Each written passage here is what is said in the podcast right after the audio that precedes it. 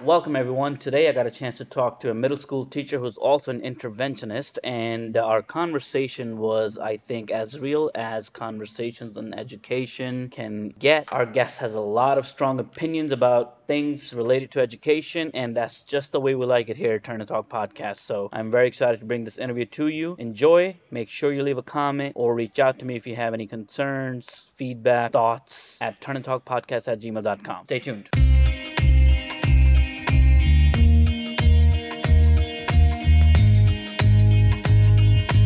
Welcome to the Turn and Talk podcast, where educators take the mic back and speak their truth without filter. I interview teachers and school personnel and ask them to share their views and experiences about education anonymously. If you work in a school setting or have worked in one and have something to say about education, please email me at turnandtalkpodcast at gmail.com because I'd love for you to take the mic back and add your voice to the conversation about public education. Subscribe, share, and enjoy the show.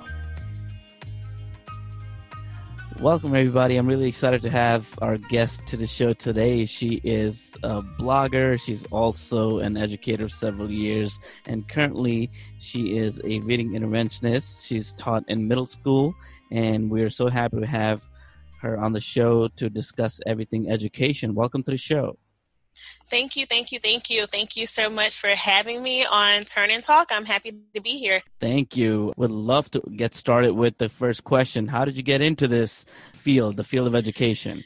Of course. So, um, I graduated from Florida State University back in 2004 and I was working in corporate, much like most people that didn't originally uh, pursue education as a as mm-hmm. a, a, degree degree plan. So I was working in a corporate job. Um, I was really great at it, um, but every day I just left feeling unfulfilled in mm-hmm. a way. Um, I felt like, of course, I was crunching numbers, I was producing, I was bringing home a paycheck, but I felt like I was uh, limiting myself and settling just for that paycheck and not really um, contributing or impacting anybody.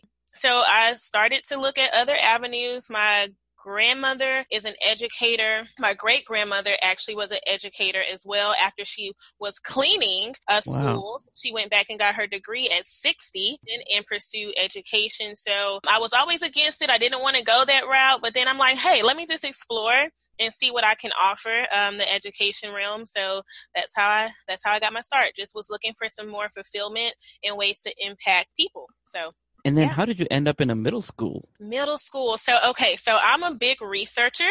Even if I'm purchasing a product, I'm combing through the reviews. I have to know, like, you know, like who else has tried it. So, um, yeah. when I was doing my research, my grandmother is in special education realm. Um, my sister is also in special education, but I was looking for the need. When I say that, I mean, um, I know elementary, that's the foundation. And I know high school, they're, they're on their way out the door to, you know, conquer the world. But I knew or what I've read or researched was that middle school was that that one that no one likes to touch. it's that stage to where you know the children are finding themselves or trying to find themselves. Sometimes they uh, lack motivation. Sometimes it's a, a struggle, uh, mm-hmm. identity wise and academic wise. So I, you know, signed up for the challenge to you teach seventh grade. So, yeah, so here the, I am. that's the most challenging one you picked out too. Mm-hmm. Seventh grade, yes. awesome. Yes. And then how how did you like it in the beginning? What how how did it go? Oh, my first year was amazing. I had never stepped into the classroom before my first day. I completed my alternative certification online, so it didn't require me to be or shadow in the classroom at all. Oh, so wow. my first day of school was my again first day in the classroom in front of live students. so it was no more just textbook beings. knowledge, right? It's no more just textbook and what I researched, but it was, you know, real. So, but my first year went really great. I just went with what I knew. Um, I knew that I had a mm-hmm. love for reading and writing. Uh, clearly, you know, I'm a self-published author and I blog, so I wanted to share that with my students, get them to start to fall in love with literature and, and writing. And I just treated them like human beings. I had my expectations. I, you know, modeled by example and wanted to be a role model to them and show them a positive you know, a positive path to go on. You don't have to do what everyone else is doing. And it turned out great. I won like so many awards my first year. I was like, what? I know wow. nothing about teaching. So it was just because I was myself, you know? So it went great my first few years into teaching. So yeah. Cool. So it sounded like you did sixth and seventh grade and then, uh, mm-hmm. and, and then was it different years or in the same year where you were juggling both? No, so my first year I was uh, in sixth grade. I don't think that they wanted to just toss me into seventh grade right off the bat because you know seventh grade is a whole other animal. So yep. um, sixth grade, I once I did you know so well with sixth grade with producing not only you know the numbers but establishing those relationships. Um, they called me that summer. My old principal did and said, "Hey, so we're going to move you up with your students. And I was like, huh? Like, what? How does that work?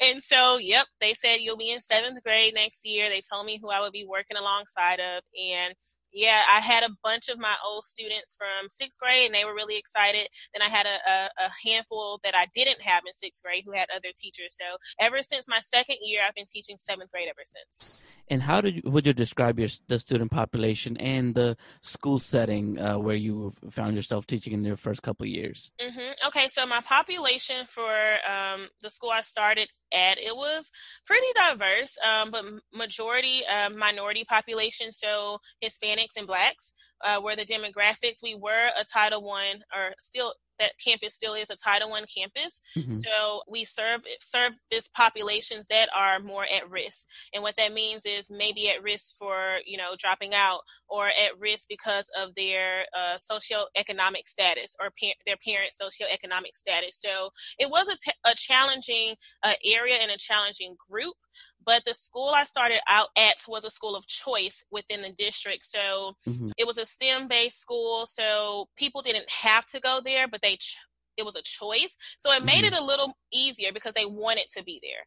Uh, yeah. They weren't zoned there, but they wanted to be there. So and, and what what did your thought on uh, school choice? You know, there's a obviously a big debate. People f- fall on different sides of this this topic of whether or not uh, especially in urban neighborhoods or anywhere in general, that whether or not parents should have the choice to go to charter schools versus mm-hmm. private schools versus uh, traditional public schools. Right. Uh, what's your view on that? Well, um, currently, where you know I'm an interventionist now, and I'm an interventionist at a school of choice. So I'm very fond of it. I feel like just within life in general, we need to get to a point to where we are allowing choices. Life is all about making choices, and sometimes they're really great choices, and sometimes it's like, oh, maybe I shouldn't have did that. But even with schooling, mm-hmm. the only way you know uh, where your child fits and where you know what's the best I guess, uh, path for them is if you have different options to choose from. Public school yeah. settings, especially with the amount of students are at a public school settings. I mean, I it was plenty of years where I've had 34, 35 students in the classroom. So it may not be the best environment for every child. And I think every parent should have that right and that choice to find the best fit for their child. Thank you for sharing all of that. And then how did you transition into this interventionist role that you're in now? Right. So my my blog that went somewhat viral. Um, yep. so as I specifically said in the end, which I don't think a lot of people caught because they were really um, on the part. Oh, she she left, she left, she left. So I left that specific environment that I was in, but I was not mm-hmm. done completely with education. So I also started doing just more research, and then I had a, a lovely, a, amazing person at church who works for the the charter school, a system that I am now a part of, and she always just raved about it. Always just saying great things about how, you know, the teachers there, they have flexibility and you can actually see the care, the care that they take um, with each child is not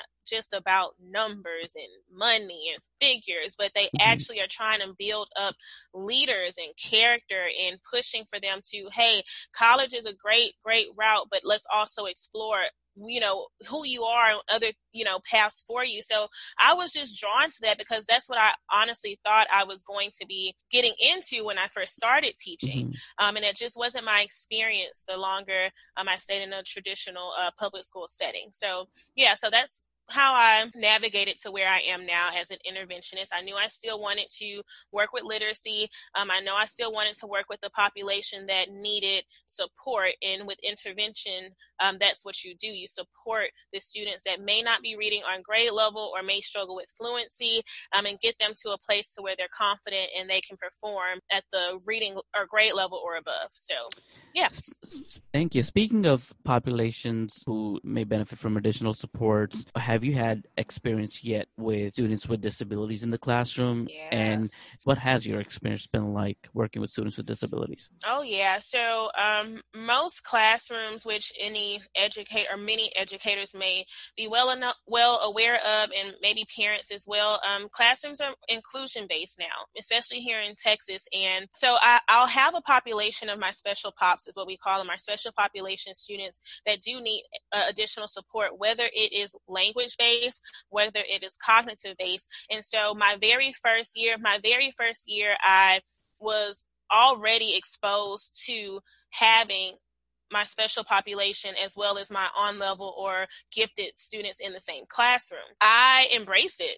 Um, I was usually usually I had a co-teacher that was a special education co-teach, but we would partner and we would feed off of each other, and we didn't just you know seclude like okay this is our special population. We teach them one way and here's our general population. But it was just like a big village you know we we worked with who needed the support no matter what their quote unquote label was. So i've always embraced having my special population in, inside of my classroom. As long as the support is there it's great a great environment for them yeah, so there's this concept I'm sure you've also heard of the concept of disproportionality, where data has shown that there's overrepresentation of certain subgroups, racial and ethnic groups of students in the special education uh, world than than some of their uh, more privileged uh, counterparts. Mm. Do you see that play out in your experience as well? And what are your oh, thoughts yeah. on it?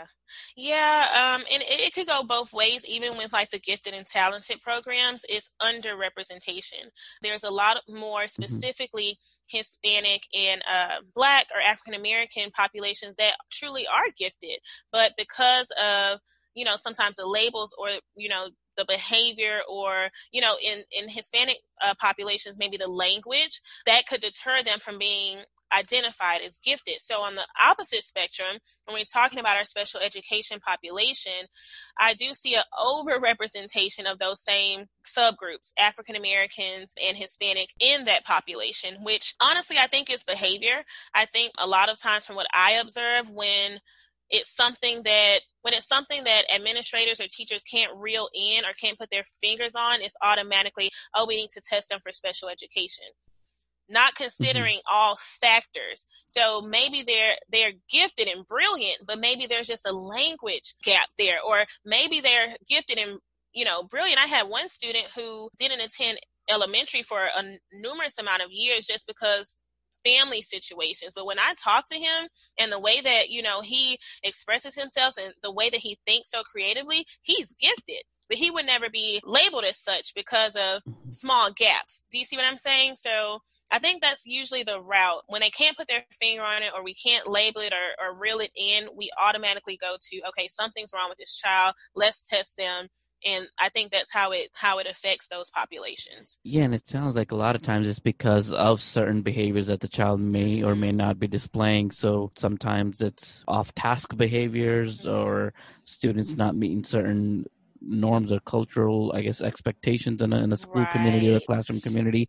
Why do you think that happens? Why do you think that students from the African American uh, group of um, demographic or the uh, Hispanic Latin American demographic, I guess, are mis their actions are misinterpreted to the extent mm-hmm. that they are overrepresented in special ed populations, etc.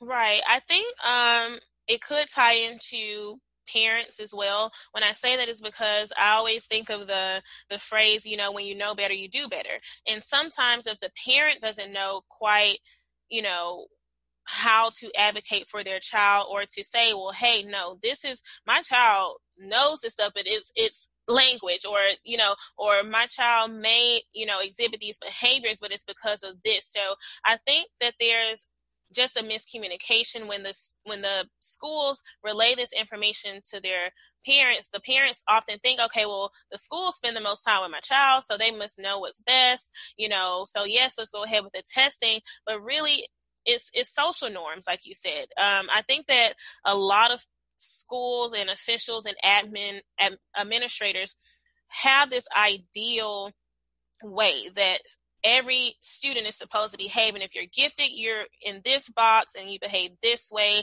And if you're on level or, um, you know, you're in this box and you behave this way and there's no coloring outside of the lines. It's just checklists and they exhibit this behavior and this behavior. This is what they are. They're, here's their label.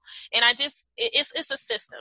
It's a system. And I think the more that parents are aware that, hey, sometimes it's normal especially children they they're fighting battles that i know from from my i can speak for myself i was graduated high school in 2008 and i didn't even face as much exposure and as many things that these children are now facing so mm-hmm. it's a mm-hmm. whole it's a lot of factors it's not just a one size fit all you know checklist to determine this but i think we just need to be more aware um, of the systems in place and i think we just need to start having these conversations more so that all key players involved whether it's parents the students and the school officials are on the same on the same playing field as as far as to what's best what's truly best for their child. This topic of our conversation is reminding me of a little piece from your blog entry. Mm-hmm. You mind if I read a little excerpt and oh, get yeah. get a, a, a, deeper response from you on it? Yes, yes. Okay, so there's a part in in the blog post, the one that went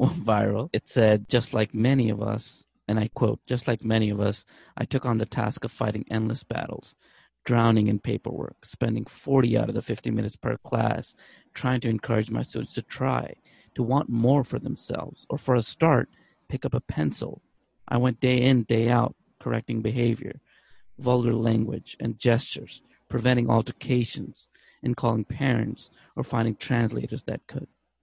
Can you speak a little bit about the realities of the classroom that many don't really get to hear?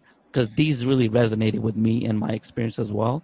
And I just feel like not a lot of people hear what goes on in, in classrooms and how challenging it can be. Oh, absolutely. Um, honestly, there's a few different type of people in the world and again when you sign them to be a teacher some people think about it in the sense of okay you know um, you're so lucky to be able to work with children or you know you shape their futures and some people look at education like well you know you guys get so many breaks or you know summer's off. But honestly when you are a person like me and so many other educators that truly care about the people that are looking back at us every day it's heartbreaking because I feel like mm-hmm. we do spend the most amount of time with children.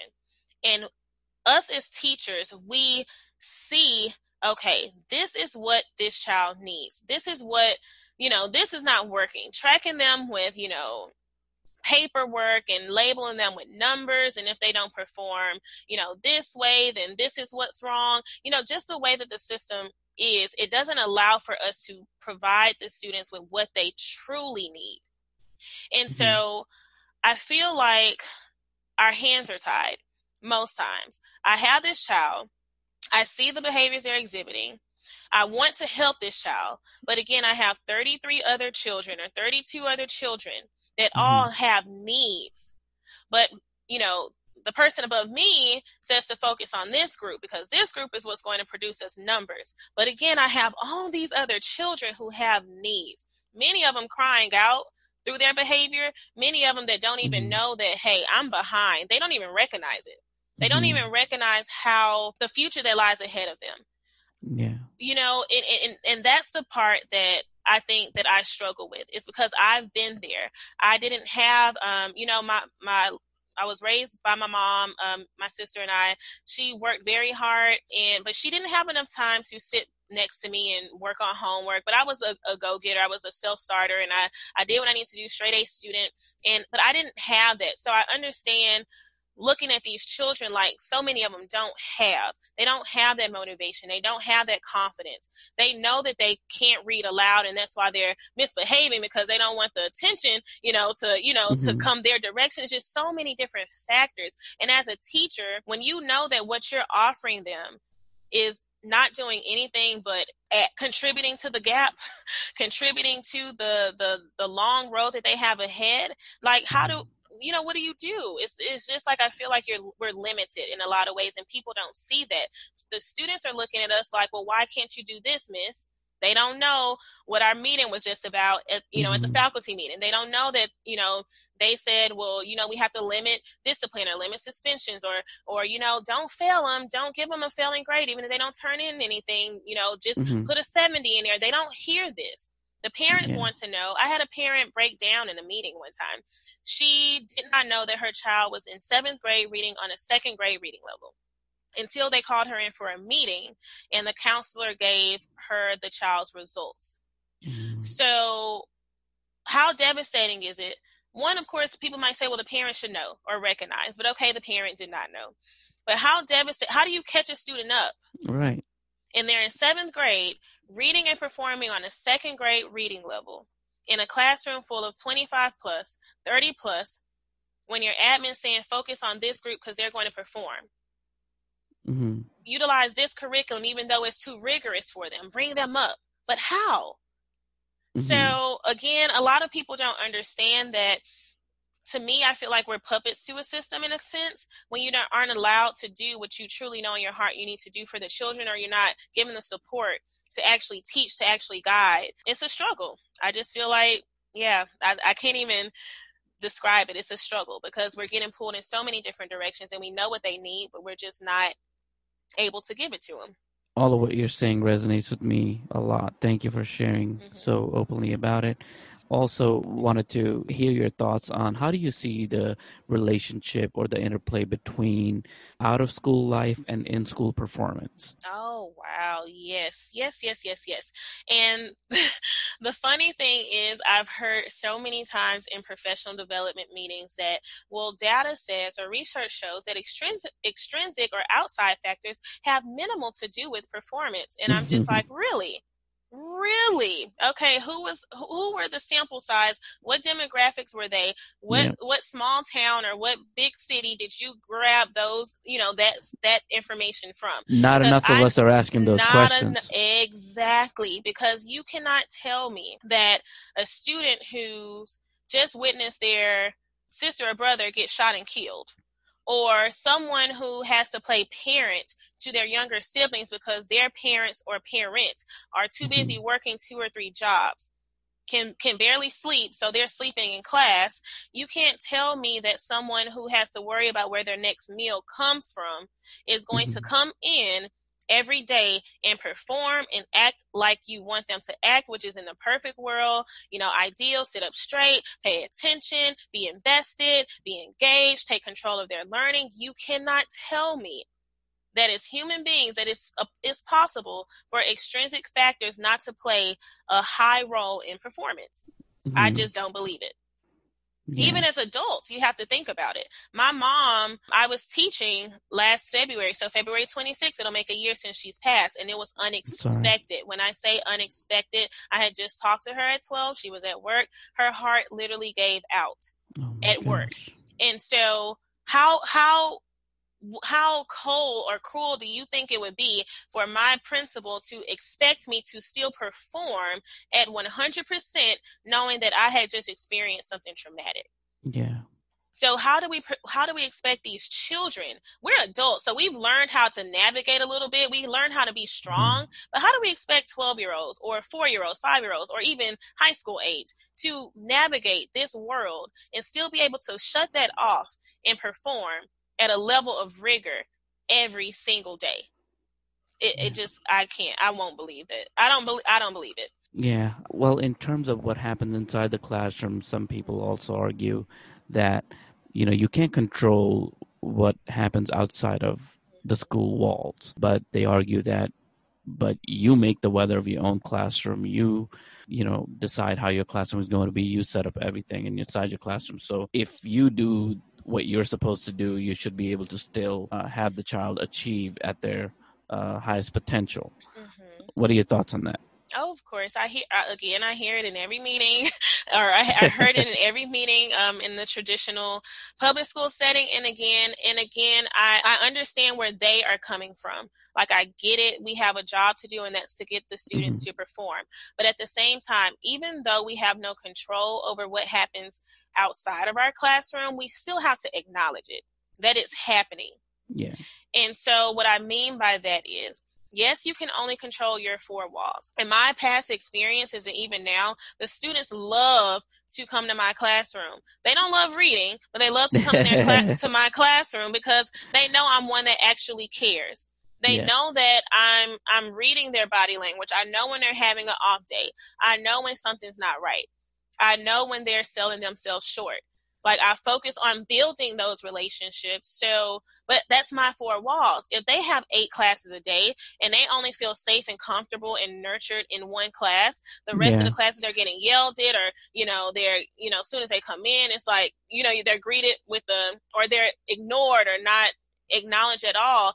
And then you have the counselors who, in, in, most public schools, especially here in Texas, they're not allowed to counsel. When I say that, it's because they're swamped in paperwork. Yeah. They're switching schedule. They're fixing schedules. They're have have taken on 504 and and special population pay, paperwork. It's like who you know what i'm saying so it's like you can't i understand the argument but if the the right support is not in place you have to acknowledge that this generation of students, what they're exposed to is social media, cyberbullying, you know, just the, they see the exact same things we can see. When I log on an Instagram, yep. they see the exact same things. You cannot not acknowledge what they're facing.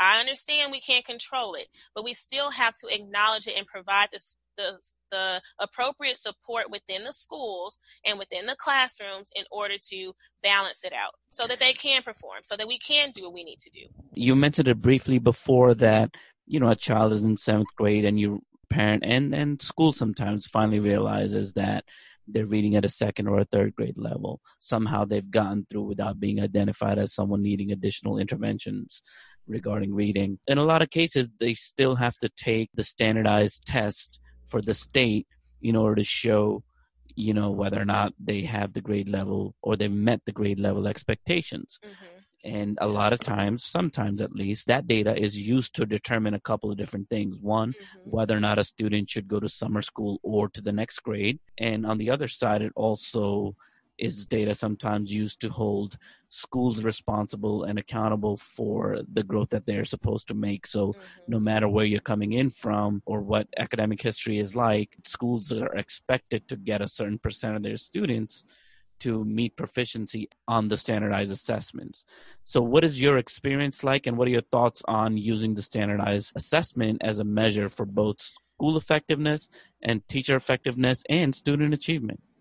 And even even to add on to that funding they make it very clear that you know the schools that perform or have the most growth or meet the, a certain level of meets and masters or proficiency you know the better you perform as a school the more funding you get from the state and so mm-hmm. again, to me, it's like I understand it's a money thing. I, I feel like schools have become like a business corporation rather than a place of education, but that's just my opinion. But I understand from the top that it's about funding, it's about performing, it's about the state criteria. But my thing is this, especially in the state of Texas, the standards are so low, in my opinion. For example, in order to consider to be considered passing, you only have to perform at about a 52 54% so what are we really what are we really showing our children if out of 100% 100% all you have to do is a, attain 54% or 52% mm hmm on reading. But we're struggling to even meet that. So that doesn't show to me that something needs to change. If if the standards are so low and it only takes 52% or 54% reading, 46% to get right to be considered passing, quote unquote, in math. Mm-hmm. And our students are struggling to meet that. That's not a red flag or a, a, a sign of a crisis. That something needs to change. Well, I, I feel like a lot of people in the policy world, they do say that that's a red flag, but then they say also that the reason is probably teachers, right? So they they put it, it back on us. right. It comes down to teacher effect. Oh, if you have an effective teacher three years in a row, you know the student will likely to grow this much but if you have an ineffective teacher three years in a row then they won't grow so a lot of times that's the lens that is brought to that mm-hmm. and i think i mean from all of the development and you know trainings that i've been to i feel like we we all are performing at a level of well from what i see a lot of strong teachers we perform at a level of rigor and again we try our hardest to bring them up but again, it goes back to us knowing where they need. They don't want us to meet them where they are. So I cannot expect someone comprehending and reading at a first grade beginning reading level or second grade level to grasp the concepts that a seventh grade reading level requires. But that's what happens when all of these policies that parents don't see, all of these policies that students and people in the community don't see are in place. We cannot just retain students like it was before. You know, mm-hmm. they can come to summer school for a few weeks, make up some hours or make up, you know, some credits and get passed to the next level. Does that mean they now comprehend on that level? No. No. So what happens is this child continues to get passed along, passed along, passed along. The gap gets wider and wider and wider. They become more of a distraction or disruption because they don't know how to function or perform at the level and again is placed on us we'll make it happen. This is the scores this is the goal this is what we need to happen to get funding this is what we need to happen to get distinguished honor from you know the state or for us not to be a monitored school by the state. Make it happen. But mm-hmm. how? We if if i have a student and this is just my proposal if i have a student or majority of my students are reading at a third grade level i need to go back to that third grade level foundational skills and build them up so no, you may not see mm-hmm. that they pass the seventh grade test that year, but you should see growth that now when they came to me they were reading and performing and comprehending on a third grade level but now they're reading and performing or comprehending on a fifth grade level. Now we're getting somewhere. But there's no mm-hmm. accountability it seems like for anybody but the teachers. The students don't have to do the work. They're going to get passed anyways. The parents you know again they don't they're not really a lot of them or majority of them don't know just how bad it is you know what i'm saying they don't mm-hmm. recognize that hey if your if your child is not doing X, Y, and Z, or they're not able to critically think, or they're not able to fluently read, this is going to affect them on the long in the long run. Like yeah. when it comes to jobs, when it comes to college applications. So again, it's all the pressure is on us and no one else. No one else is being held accountable. Yeah. But it's not, I mean, we can't make miracles no matter how we try. But again, we're pressured every day to just make it happen. Do what you have to do to make sure that these amount of students pass. And it's just, uh, yeah.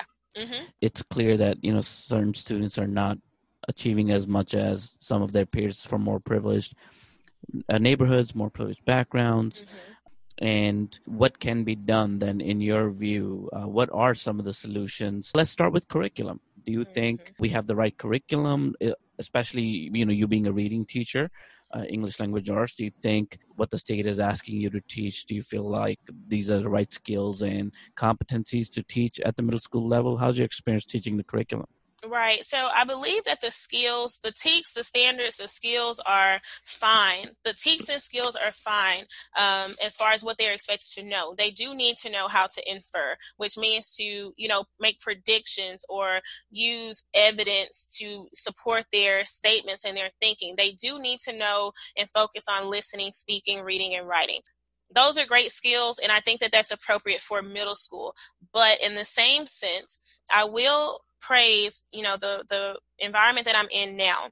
Every student, regardless if they're reading on level or not, has a reading intervention class.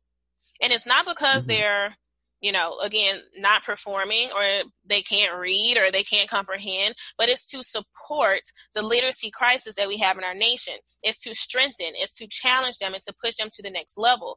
And the curriculum that I have, that I work with, is very flexible. And I think that's what more curriculums need. We have uh, skills that we have to teach, but within those skills, if the student is performing or comprehending again at the third grade level, there's text for that. That's not going to be frustrating, but they'll still get that skill. If they're performing on level, we have text, same conversation, same skill, same unit, but it's flexibility. So the students aren't frustrated The students are still growing, but growing from where they are. Um, so I think that the policymakers, districts, when I go about choosing a curriculum, I think it's important to just be honest with yourselves and advocate for what these students truly need. They need to be met where they are in order to bring them up. Like I understand rigor. I understand you can get there, but you have to start building those foundational skills. So choosing a curriculum that allows them to still uh, work on those skills that you know the state requires but still again meet them where they are in their academic performance and their learning in order to best bring them up to level i think that flexibility is needed Great. How do you think teachers should be evaluated in the schools? What is their role? What should the teachers be held accountable to? I definitely think that teachers should be held accountable for growth. I hear and have heard administrators say all the time, you know, we're really just focused on growth. But that's not the case. That's not the pressure that we feel as teachers. So mm-hmm. yeah, you you know, they grew by 2%, but they didn't pass. So we're still to monitor campus. So it's like you they say that's what we're focused on, but that's really not what we're focused on. But I think that teachers should be held accountable for growth. I think the more time that is uh, given for teachers to professionally develop is important as well.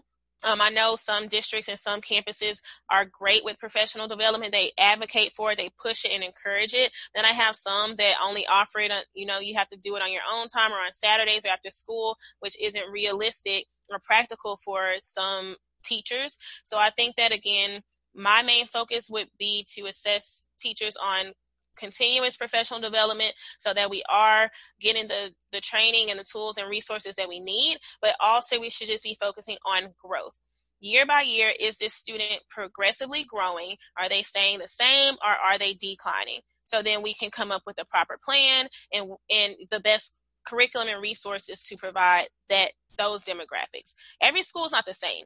Every mm-hmm. population isn't the same, but admin and school officials have to get real and honest about mm-hmm. their population and what those specific students need. There's no one size fit all curriculum. And I don't think that the curriculum should be the same district wide depending on the the demographics, depending on the academic performance. You know, mm-hmm. it needs flexibility. And what what are your thoughts on effective school leadership? What does it take for a school leader or leaders to be highly effective in your view? Honestly, I feel uh, okay. So I feel like the school leaders have to stop selling their soul for a paycheck. And what I mean is, I probably would not be the ideal school leader because I am going to advocate for what's right. We take mm-hmm. ethical trainings, we take, you know, you know, integrity trainings all the time. And I and I deeply appreciate that, but that's the type of person I am. If I see that something's not working for my population, or I see that it's a disservice to my students, I'm going to advocate, regardless of if you wipe me out of my position or not.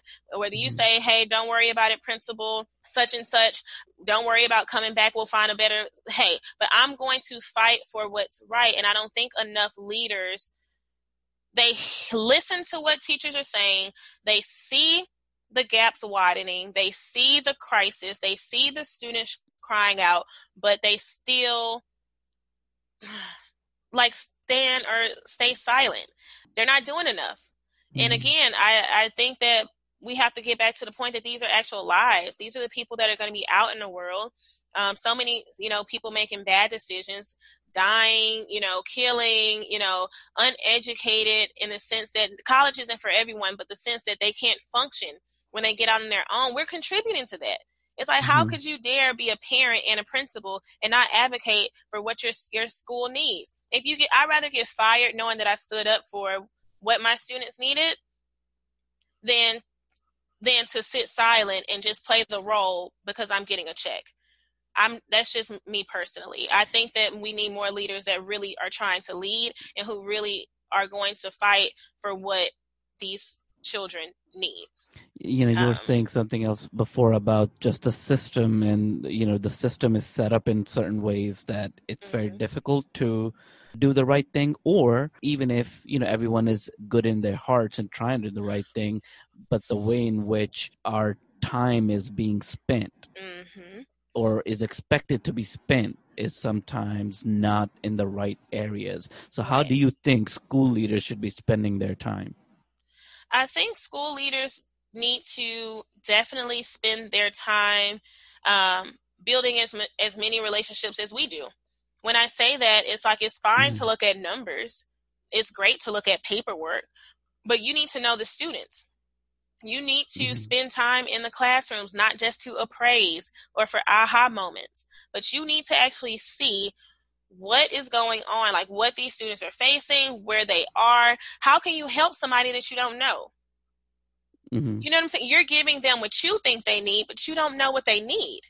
So it's just like mm-hmm. if there was a, a stranger on the street and I just go and I just hand them a pile of clothes. That's, but what if that's not what they need? Mm-hmm. In order for me to provide what a person needs in order to be successful, what a, student needs in order to grow, what a, a, person needs to be able to deal with trauma, but also balance academics, to be able to persevere even if they are in a one parent household or being raised by aunt or grandma or whatever the case may be.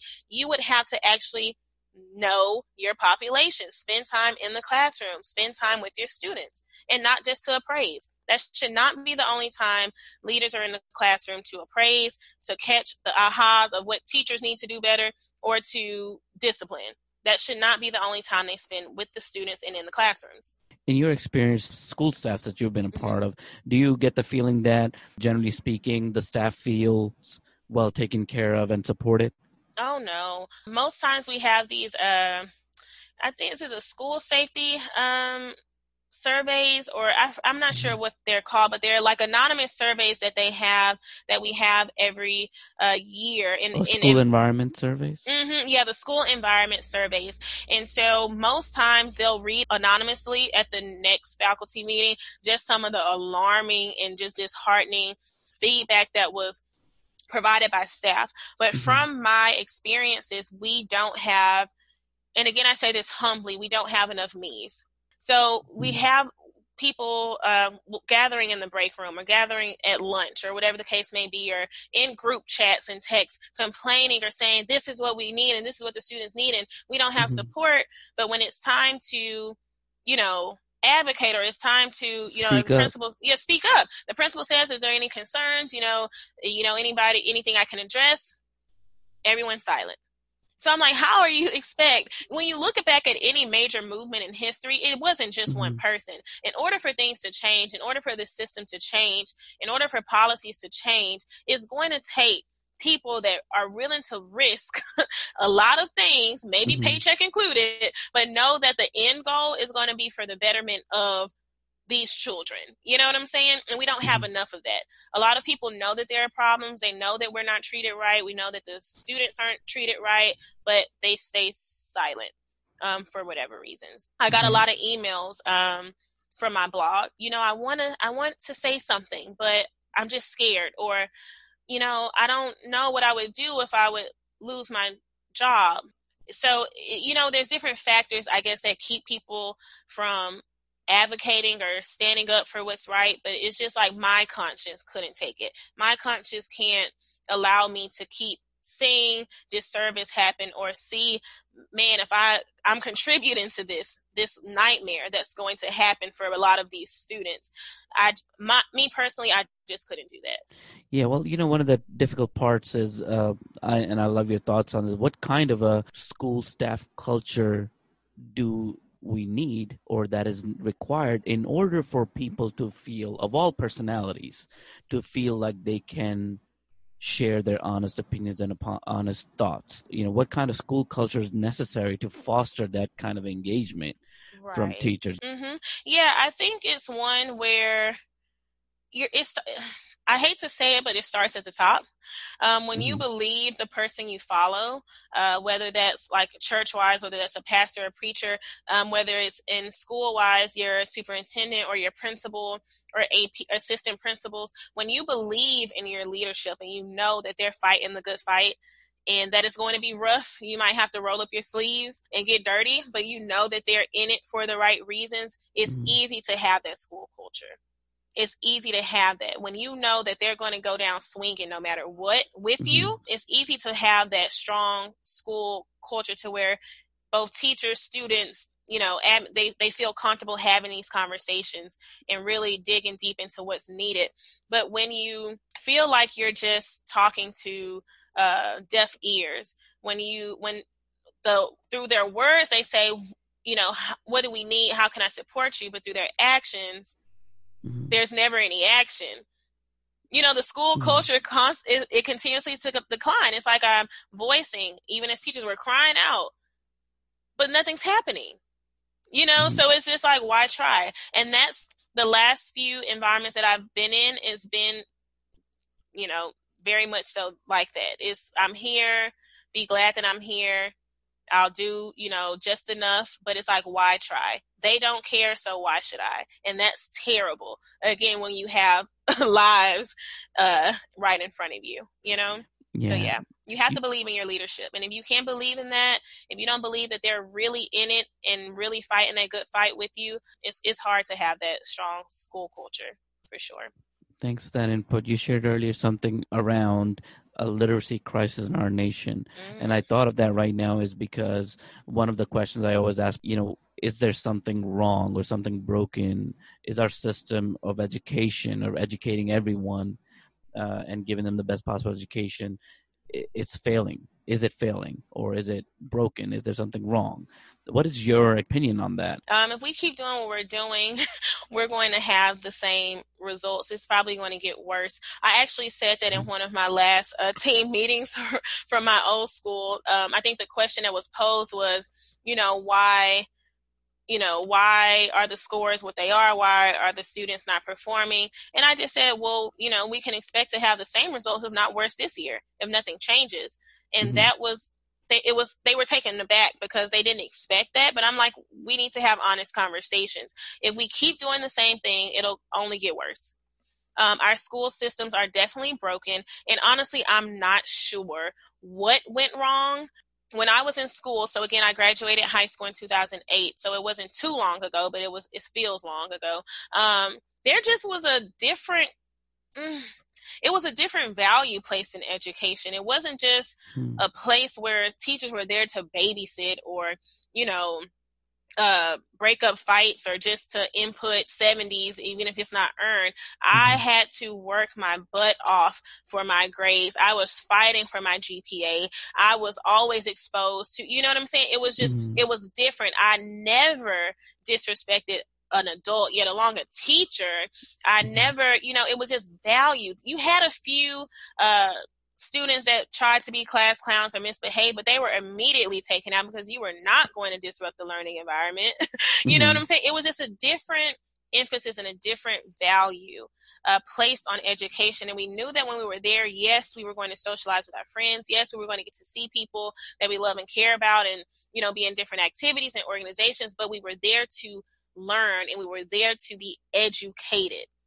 Now I don't know what happened from when I graduated in 2008 until now 2020. Um, but again, we I didn't see a lot. I didn't see a world when I was in school where people were just getting passed along. Now you always had the valedictorian or the one that mm-hmm. was just like a genius in your class you were competing against, but we were all on an even playing field. You know what I'm saying? Mm-hmm. It mm-hmm. wasn't the first grade you know, reading level students in an eighth grade classroom next to third grade reading level students next to ninth grade. It just wasn't that. It was yeah. no uh, students just getting passed along or students being able to curse and disrespect teachers and show up empty handed. We took textbooks home. We signed them out. We had to take mm-hmm. books home. We had to study. We had homework. I've had my last environment, oh, well, we don't really do homework because the students never turn it in. So that's a reason not for them to have homework. So because it's it's uh, mm-hmm. the system is broken. If it stays the same, it's going to get worse. Yeah, there's no character in education. There's no ethics. There's no just no value at all in education, and it's it's it's heartbreaking to see. Um, so it definitely needs to change. But so if more you people could, need to have these conversations. So if you could wave a magic wand to make whatever changes that you think are necessary to improve and strengthen our education system for all, what would you do? I would.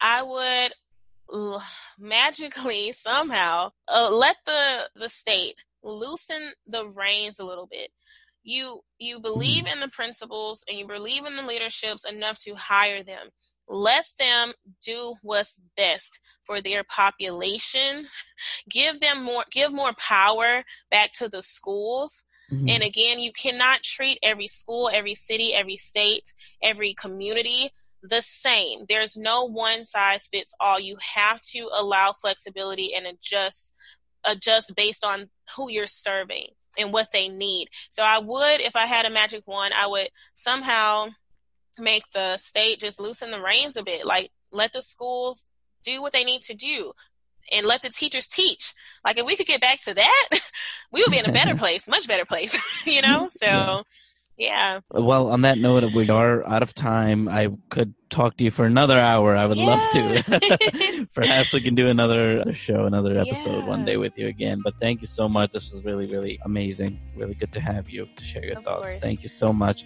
And that's all for today's episode, folks. Thank you for tuning in. Turn and Talk Podcast is your one stop shop for learning about what is actually happening in schools today directly from the people who are working in today's schools. The support for this podcast comes from listeners like yourself, people who are interested in the present and the future of education education. So feel free to head on over to our Patreon page at patreon.com slash turn and talk podcast. We invite you to also follow us on Instagram at turn and talk podcast. If you haven't subscribed yet, please go ahead and do that too so that all future episodes are available to you upon release and downloaded immediately to your device. If you have questions, thought, feedback, or if you work in a school and would like to take the mic back, please email us at turnandtalkpodcast at gmail.com. Thank you for tuning in. This is your host, Jay Maksud, signing out. Peace.